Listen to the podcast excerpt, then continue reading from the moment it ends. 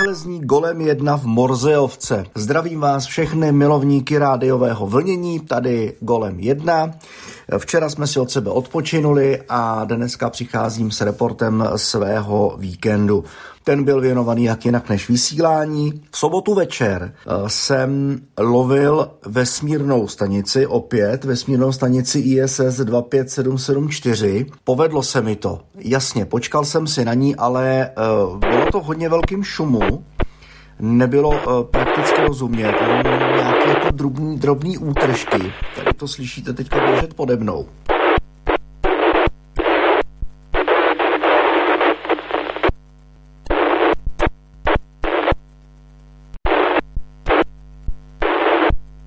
Já jsem si říkal, že to musí být čistší, že poprvé, když jsem jí málem zaspal, nepovedlo se mi úplně v, v té euforii a radosti zmačknout tlačítko nahrávání na diktafonu, tak e, bylo zřetelně rozumět e, tomu ruskému astronautovi, jak se hlásí do té vysílačky.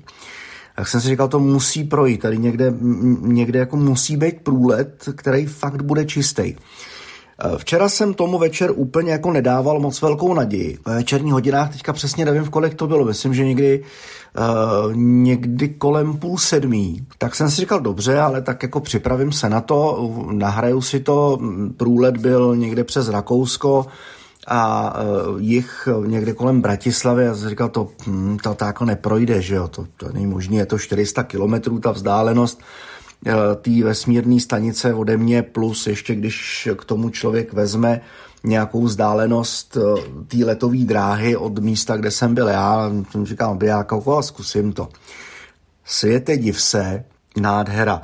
Skutečně zatím nejčistší spojení, který jsem udělal. Nebylo dlouhý, eh, když jsem to sestříhal, tak to nakonec dalo nějakých 38 vteřin a tady to máte.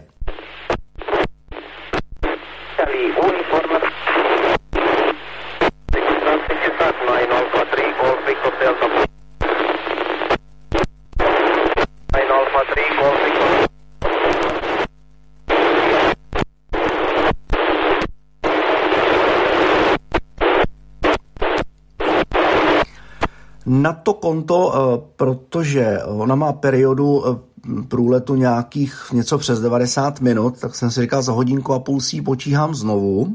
Počíhal jsem si na ní znovu, ale mm, to, to už letěla blíž, tentokrát eh, mě míjela eh, v mno, no, mnohem blíž podle toho, podle toho diagramu, který se ukazuje na těch internetových stránkách, které používám k monitorování té vesmírné stanice, tak to ukazovalo, že by měla prolétat mnohem blíž ke mně. Ku podivu, ona tam asi bude nějaká odchylka, protože že ten signál nebyl tak čistý jako podvečer.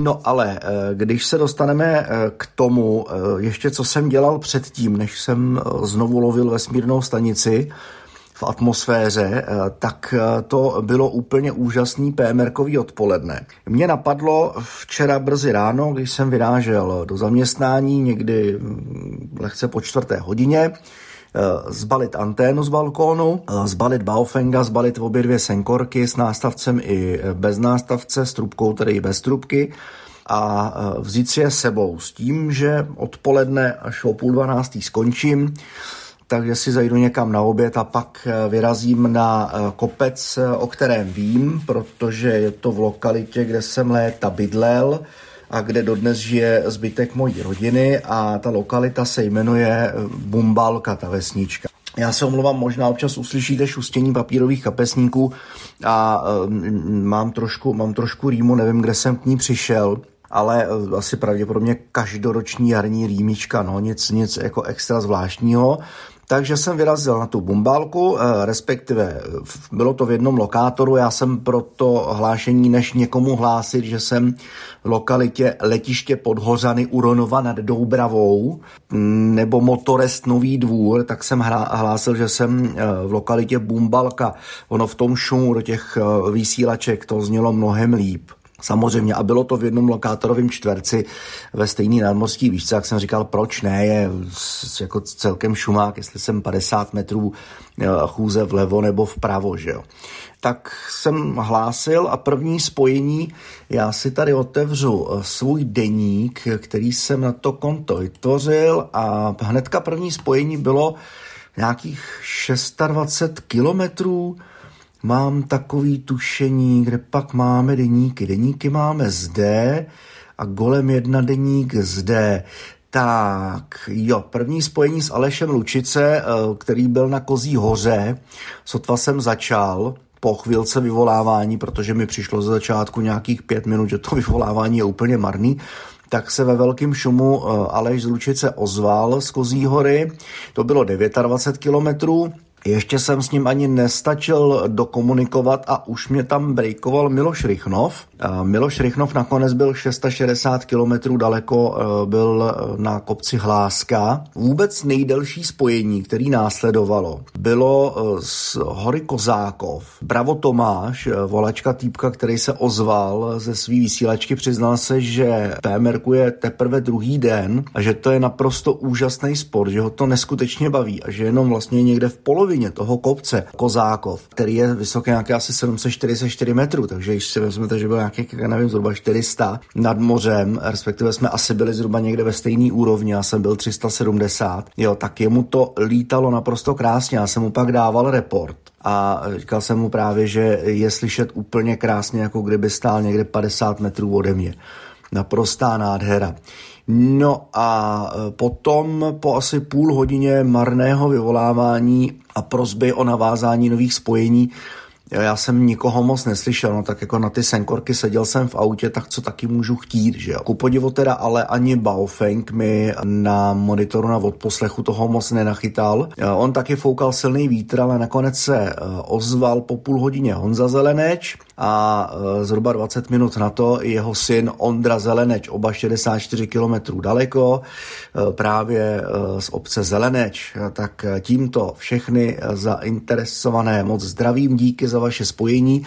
Budu se těšit zase příště. Měl bych mít zase volnou neděli zhruba někdy za 14 dní, tak ji opět budu eh, se eh, snažit využít eh, právě k tomu, abych zase vyběhnul někam na kopec a nalovil pár spojení. Těch spojení teda bylo celkem pět, dohromady tím pádem sečteno, potrženo 299 kilometrů a průměr na jedno spojení 59,8 km, což mě přijde jako docela fajn na malou dětskou chůvičku Senkor SMR 601 s příposlechem z Baofengu, tak si myslím, že eh, to se jako dá počítat, jako tady bych ty body rozhodně uznal. Ještě jedna věc, ještě jedno vám chci říct, když si koupíte vysílečku z Číny a sundáte, odšroubujete z ní anténu, tak nikdy na ten konec antény nedávejte prst a neskvelčujte. Do toho ne, neklíčujte. Já jsem to udělal a musím teda říct, že jsem se v tu chvíli mě napadlo, že by se normálně snad s tou vysílačkou dalo pájet nebo rovnou svářet neskutečný. Mám ťupku na ukazováčku ještě teď, ještě teď mě to místo svědí. Jestli, samozřejmě, jestli to chcete vyzkoušet, že nekecám, tak si to vyzkoušejte, ale je to na vaše vlastní uh, triko, na vaše vlastní riziko. Naopak vás od toho odrazu, protože to, co z té vysílačky vychází, tak to je opravdu síla. Tím pro dnešek končím, přeju vám všem krásné pondělí, jdu opět uh, lovit a chytat a skenovat uh, po ránu taky připravit k vrácení svůj elektromobil, který aktuálně mám k dispozici. Jdu se s Ševíkem rozloučit, jdu ho umýt, vyluxovat a vrátit, protože našel nevěstu, což je naprosto super. No a přivezu si elektromobil nový. Bohužel by to měl být Ford, eh, Focus, což je naprosto krásný, úžasný auto, ale eh, má dvě špatné vlastnosti. Za prvý, eh, malou baterku umístěnou v kufru, nepochopím, a e, za druhý nemá rychlo nabíjení. Ten dojezd mě byl naprosto šílený, 80 km byl jsem rád, testoval jsem ho 14 dní, tak e, doufám, že teď e, takhle z jara, když už tolik nemrzne, takže bych s ním mohl minimálně někde kolem 100 km udělat, protože nabíjet auto na každých 80-70 km, dvě, dvě a půl hodiny je fakt otrava.